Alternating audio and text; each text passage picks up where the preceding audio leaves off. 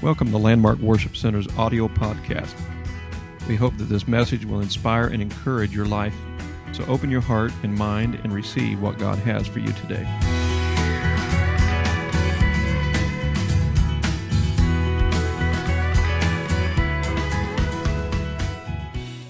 Thank you, Jesus.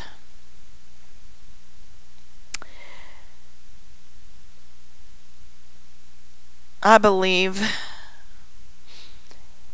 that as we, as a body of Christ, as we stay prayerful, as we do what we know we should do, not just as a congregation, but whoever is preaching, whoever is teaching, if we're all in unity and we're all doing what is right, seeking the face of the Lord, asking Him what He wants, I believe as long as that's happening, then every single service that we are in, God has something for each and every one of us.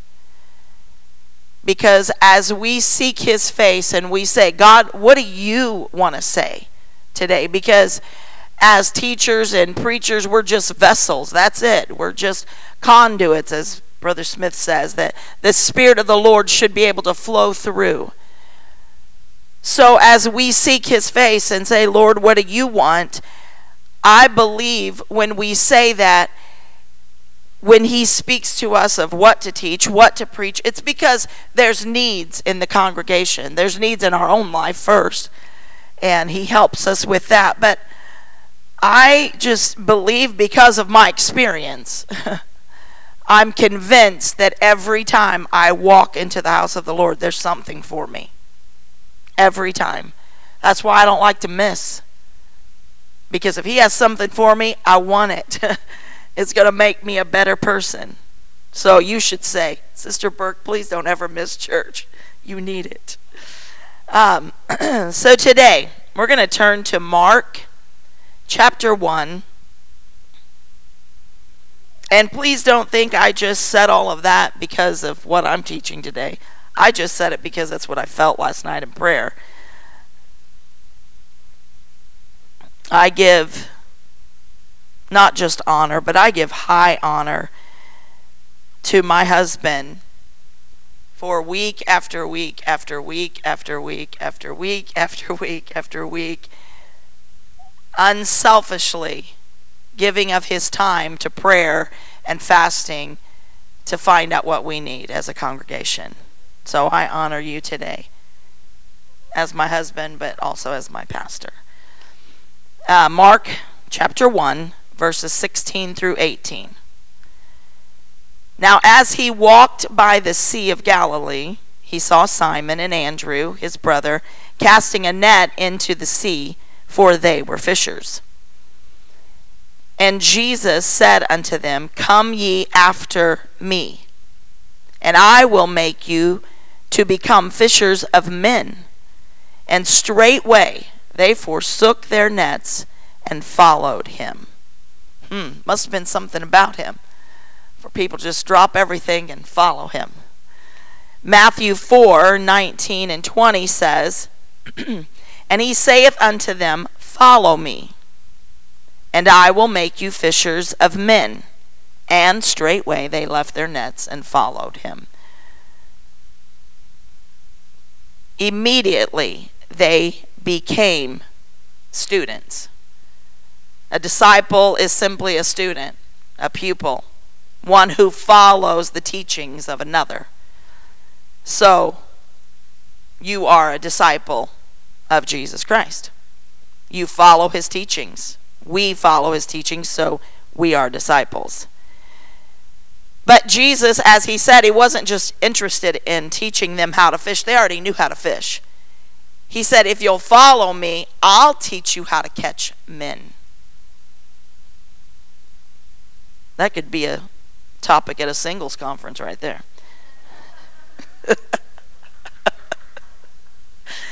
maybe I'll call somebody and say, You want me to come and preach at your singles conference? I got a subject here. but he wanted them to know how to catch men, how to catch followers. In other words, how to get men to believe what they say and then in turn have their own followers. That's what he was going to teach them. I think it's interesting that the first three very important things that Jesus did when he began his ministry on the earth was he went into the wilderness and he prayed and he fasted. So, if you're interested in ministry at all, those are the first two most important things to do. And actually, we're all ministers. So, we should all have a prayer life and we should all have fasting in our life. But the third thing he did was he went and found followers. I think he believed in himself to the point where he's like, hey, you need to follow me. Trust me, you need to follow me. He found followers to teach them the way, to teach them how to find followers. And that's exactly why you and I are here today. Because somebody, some disciple of Christ, talked to us. If, if it was our parents, if it was a Sunday school teacher, if it was a neighbor or a friend, whoever it was, they discipled us, and then we became a follower or a disciple, and it's supposed to continue on. And evidently it has since the days of Christ. We're still finding followers. Thank God for that. he never meant for anything to end um, when the New Testament ended. That's why the book of Acts just kind of trails off. There's no ending to it because there wasn't supposed to be an ending to it. We are supposed to continue on as the book of Acts. we may not know the Bible forward and backward, but to find disciples, someone to follow us, follow what we're saying, is just as simple as finding somebody that's hungry and hurting and needy and then teach them his ways. We're all students or disciples of Jesus but we are to be finding more students. People that will follow us. That's the goal. To be finding people that we can talk to. We can talk about Jesus to them. We can let them know that there's hope. That's what I want to talk to us today about is sharing hope right away, Jesus began showing them miracles and wonders. They just, uh, you know, they were in awe. He asked them, anybody bring lunch? And I can just kind of see them. They probably just kind of chuckled under their breath. Uh, yeah, but it was just, you know, fish and bread. It's just for one person. I mean, there's 5,000 people here, Jesus and he began to show them who he really was. And he began to multiply. And there was some left over. Leftovers started in the Bible. I don't know if Pastor is really saved because he does not like leftovers.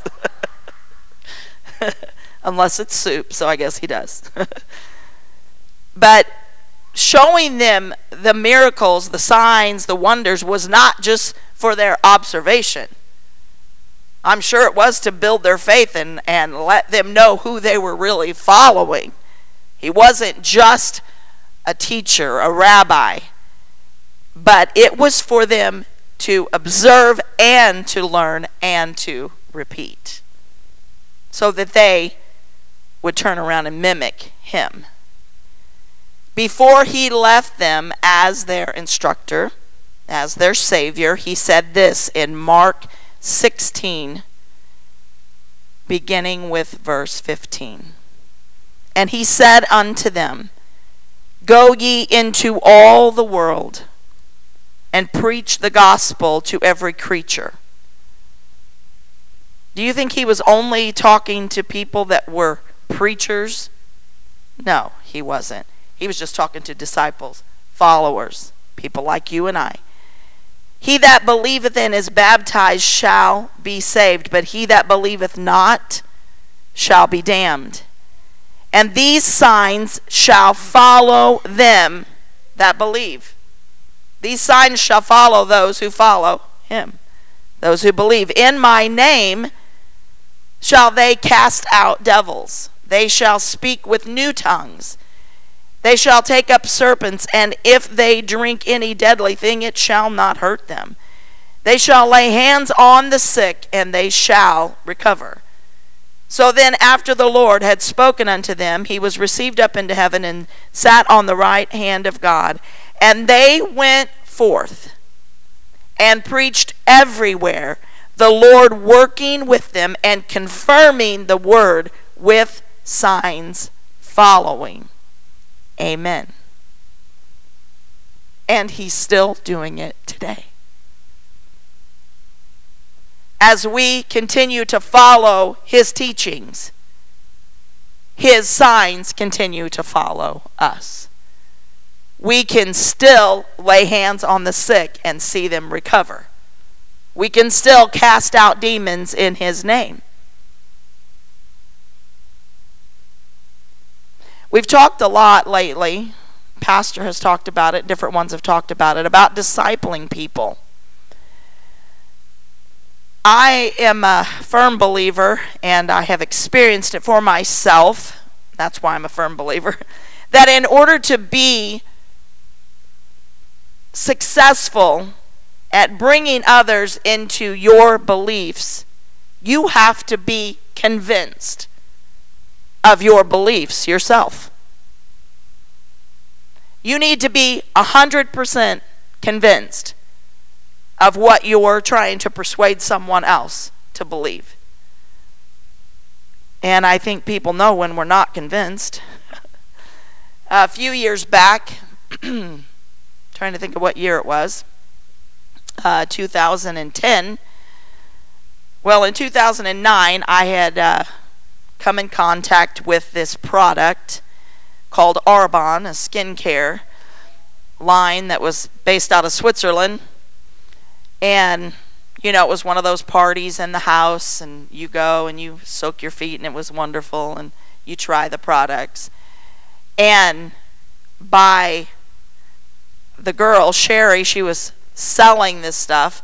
She was convinced of it to a point where she convinced me just by what she was saying. So I'm like, okay, let me buy a little bit of this and try it. We tried it and within days saw results. It didn't take me long at all to be convinced that these were some of the best products that I had ever come in contact with. Um, yes, it was a little bit expensive but the results were worth it. Uh, Micah was very young at that time, and he had had developed like eczema on his elbows and different areas, and all we did was switch from Suave or whatever body wash we were using, or Zest, or whatever it was, um, to Arbonne's body wash, and every bit of that cleared up. I was 100% in. I was 100% sold. Um, my husband had very dry skin, and we just tried their body wash, and immediately he didn't have to scratch all the time. He wasn't, you know, his skin was not dry anymore. I was convinced. I'm actually 112 years old, but I use the anti aging. So it is working. oh.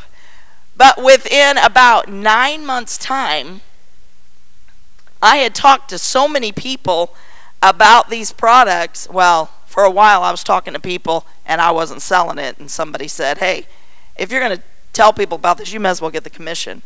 So, anyway, I signed up and within nine months' time, got to almost the, one of the top positions in the, not in the company, but that you could get to, and uh, earned enough money to where I could make a Mercedes payment. They give you an extra bonus when you get to that level, so you can make a Mercedes payment. I mean, I was convinced. Well, I still, I, I probably could walk right back into the business today and get right back up there because I'm still sold on it. But I made the choice to, it was taking a lot of time, so I made the choice to, okay, I'm done with this um, as a business. But I'm still 100% sold on the products because they work. So when you are 100% convinced of what you believe to be is true, it's easy to persuade other people. I was sold, therefore, I could sell. We've talked a lot about discipling people, bringing people into the body of Christ through discipleship. When Jesus called his disciples, he simply said, Follow me. Did he mean it literally? Yes, in that moment he did. They dropped their nets and started walking behind him. But I believe, of course, we all know he meant it in a spiritual sense. I believe he meant do as I do. I'm going to show you how I act so then you can act the way that I act. I'm going to show you how I interact with people so you'll know how to do that. I'm going to show you how I feel about little children so you can turn around and do the same thing. They aren't just a bunch of little brats running around. They're little human beings with a soul, and we better love them and not treat them like they're brats because they're not. He said, Watch the way that I minister to people. Now you are going to turn around and do the same thing if you're my follower. If you're convinced of what you're seeing is true, then turn around and do the same thing. Brother Cressman on Friday night said it in a different way, but basically to kind of sum it up, he said, Keep your mind on others and off of yourself. That was the life of Jesus. He didn't even have a place to lay his head. His thoughts are constantly on us. And he proved that to be true as he walked this earth. And that's what the disciples were seeing. They were seeing this instructor that they began to follow, and wow, they were beginning to be convinced. So, before they could begin to share the good news and lay hands on the sick and do what Jesus did, they had to be convinced. They saw it firsthand. I still think it's awesome. Um, those that came to the Lord and became apostles and disciples after he was already resurrected, after he was already gone. I think it's amazing that they did some of the same things and even more so than those original disciples, and they didn't even know Jesus firsthand. I guarantee you, though, there was a lot more people that doubted than Thomas. he wasn't the only one that doubted. But those disciples went on to obey the instructions of their teacher, of Jesus. They waited in an upper room and when the day of Pentecost was fully come, they were all filled with the gift of the Holy Ghost, with the evidence of speaking in tongues. If they weren't on board 100% before that, after that, they were 100% on board, convinced of the gospel of Jesus Christ. And if you have been filled with His Spirit, we should be 100% convinced of this gospel. But what I want to talk to us about today is sharing that hope with other people. Before I can share hope with someone, I need it myself. Before I can share unconditional love with someone, I need it myself. Before I can share peace with someone, then I need to be convinced that He's the peacemaker, that He is the peace speaker in every situation. Before I can tell you that there is hope no matter what the situation, I need to be convinced that there is hope no matter what.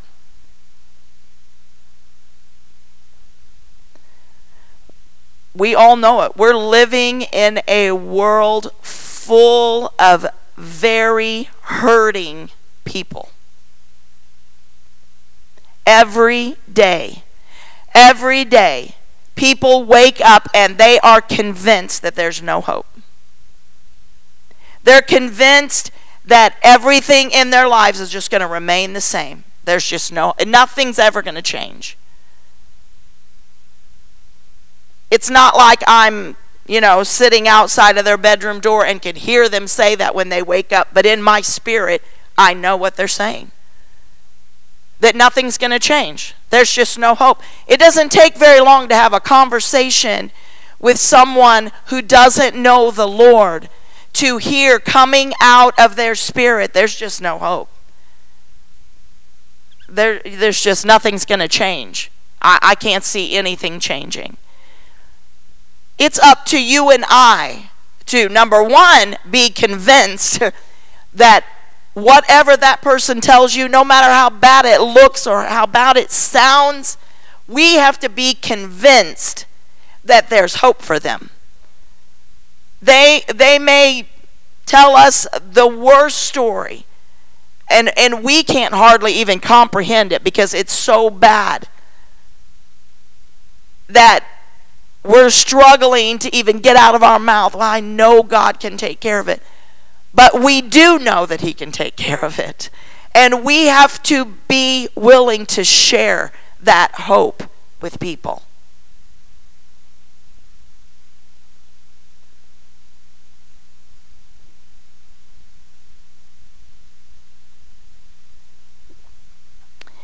This is where we come in as His disciples a continuation of the book of Acts. Students of His Word. We can talk to anybody and they can bring any situation to us and confide in us, and we can in turn give them hope. Let them know there is hope, no matter what, no matter how bleak it looks, no matter how dark it looks, no matter what a doctor says, God has the final say. We haven't just read about hope, you and I. We've experienced it. We have experienced it to a point where we should be 100% convinced that there is hope no matter what. I don't know about you, but sometimes I find myself when I'm talking to someone and they are sharing, maybe it's a doctor report, that how bad it is, and you know, the cancer is here, there, and everywhere, or um, you know, because of what I've heard in the past of someone that's died of the same thing, um, you listen and you know God's a healer. He's healed your body before. You know all of this, and because of what they're saying and how they're saying it, sometimes it's hard to even get the words out there. Well, I know what God can do because they sound so convincing.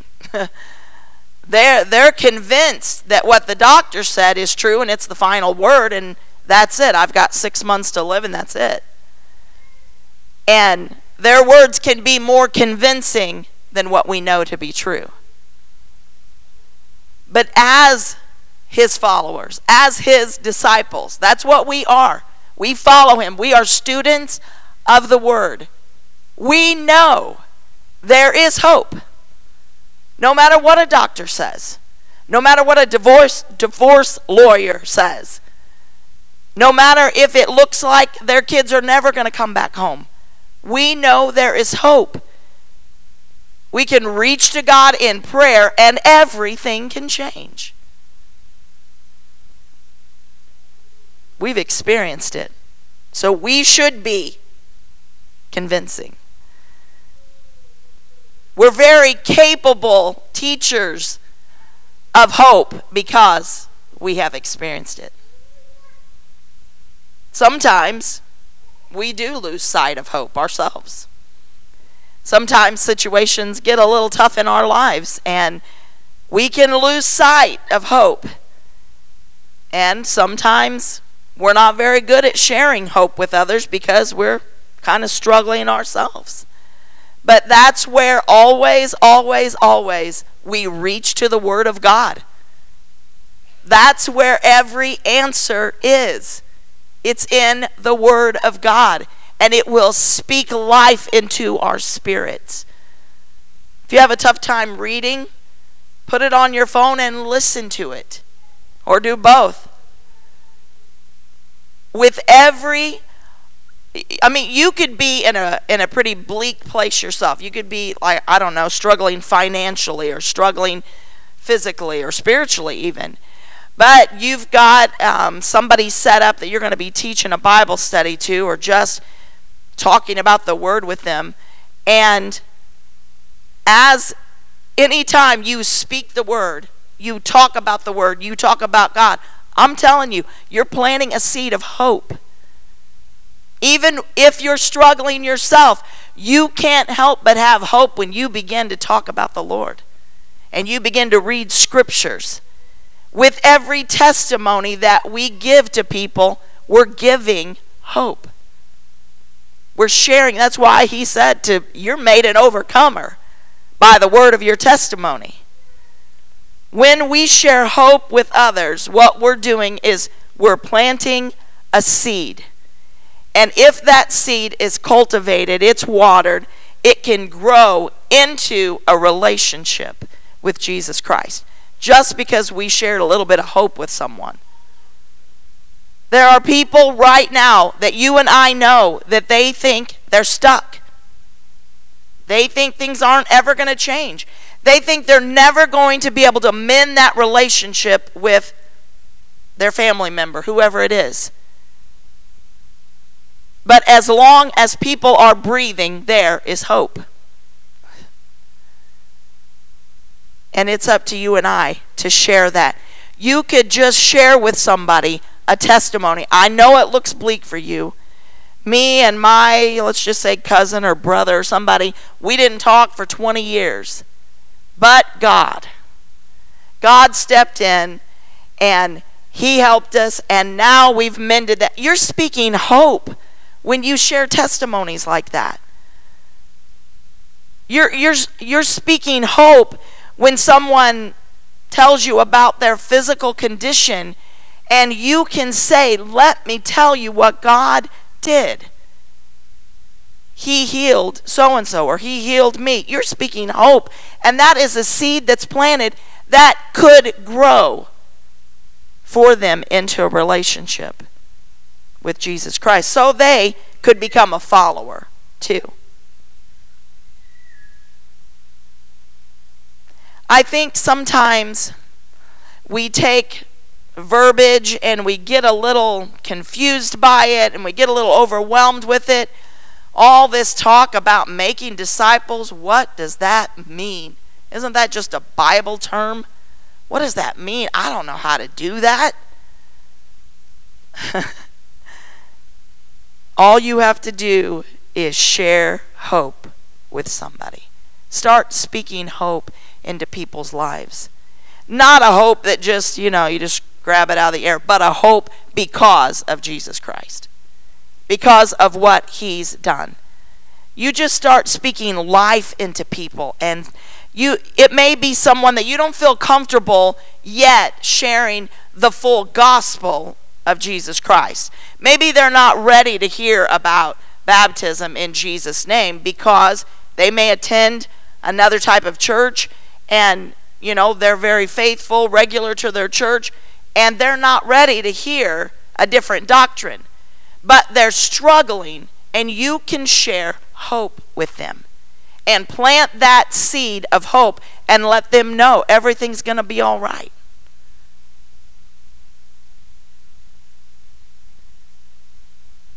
And just maybe they will begin following your lead. You plant the seed and then you pray over that seed, those words that you have spoken. I spoke hope into my neighbor that everything's going to be all right. Don't worry about it. If we pray, God will take care of it. And then you pray over that word, that seed that has been planted. I'm telling you, the world needs this gospel of good news. It's good tidings. That's what the gospel means. Good news. It's good news because there's hope. There's hope in Jesus. There's always hope. They need hope. They need hope that a Savior can save them from their hurting lifestyle. They need hope that their finances don't always have to be this way. And we have the answer hope, a desire with anticipation, trust, a desire with expectation, to expect with confidence. That's what hope is. And our world needs that. They need to be able to wake up in the morning and not think that everything's over. But they need to wake up with hope that everything is going to change because they know a God that can change it. I came up with an acronym for HOPE helping others possess expectation. Helping others possess expectation. I want to give hope to people. I want them to know if He did it for me, I'm 100% convinced He can do it for you. There is hope no matter what, no matter what I see, no matter what I feel. There's just too many people thinking that there's no hope. And we can change that by sharing this gospel of hope, the gospel of Jesus Christ. We can share this book of hope with them by giving them scriptures like Psalm 31 and 24. Be of good courage, and he shall strengthen your heart, all ye that hope in the Lord.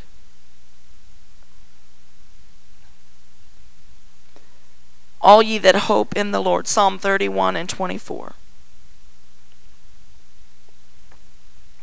He shall strengthen your heart.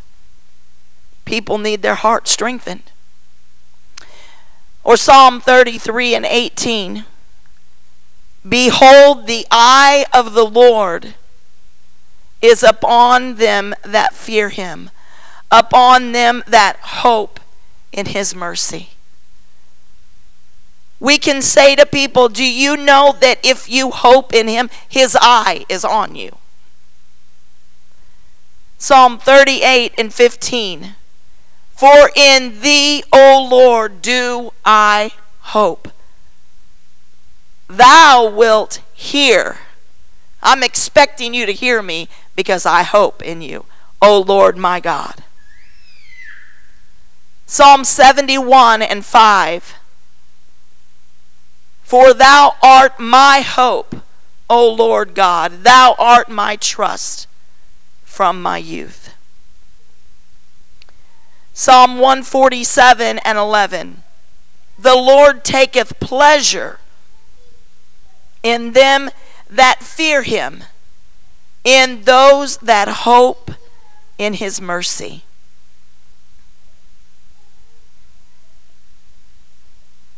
Acts chapter 2,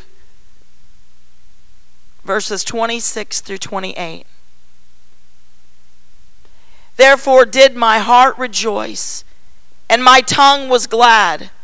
Moreover, also my flesh shall rest in hope. Wow, a lot of people need rest.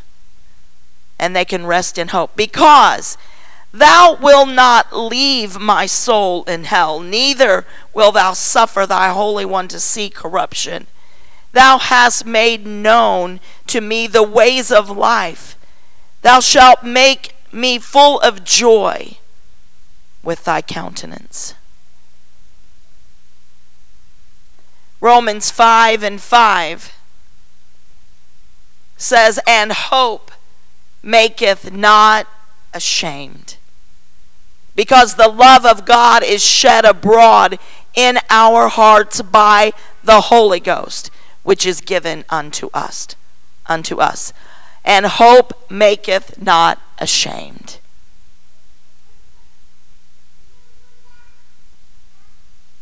Colossians chapter 1, beginning with verse 23. Colossians 1 and 23. If ye continue in the faith, grounded and settled, and be not moved away from the hope of the gospel, which ye have heard, and which was preached to every creature which is under heaven whereof I, Paul, am made a minister, who now rejoice in my sufferings for you, and fill up that which is behind of the afflictions of Christ in my flesh for his body's sake, which is the church, whereof I am made a minister, according to the dispensation of God which is given to me for you, to fulfill the word of God, even the mystery which hath been hid from ages and from generations, but now is made manifest to his saints. Verse 27 To whom God would make known what is the riches of the glory of this mystery among the Gentiles, which is Christ in you, the hope of glory. Christ in you, the hope of glory. That's quite a hope. You and I have been very blessed beyond words that someone told us about this hope that we have in Jesus Christ. So I believe it is our duty to turn around and pass that hope on to someone else. We need to share hope with people. If it's just a word, it doesn't have to be a prayer meeting. It doesn't have to be a full blown Bible study. It's just speaking hope into hurting people that think nothing's going to change. And we can say to them, well, let me tell you what he did for me. Let me bring you some hope. There's always hope in the Lord. I want us to pray today, and I want us to ask the Lord. Maybe there's someone that you talk to on a regular basis, or maybe you've just begun talking with them, and it's someone that's been hurting. Ask the Lord to put the words in your mouth to speak hope to them. To let them know there is always hope, no matter how bad it looks. I mean, you can take whatever the situation from A to Z. It, it just doesn't make any difference what the situation is. Anything in between, any situation, there's hope. No matter how bleak it looks, there is hope. I promise you. I'm convinced. Let's pray.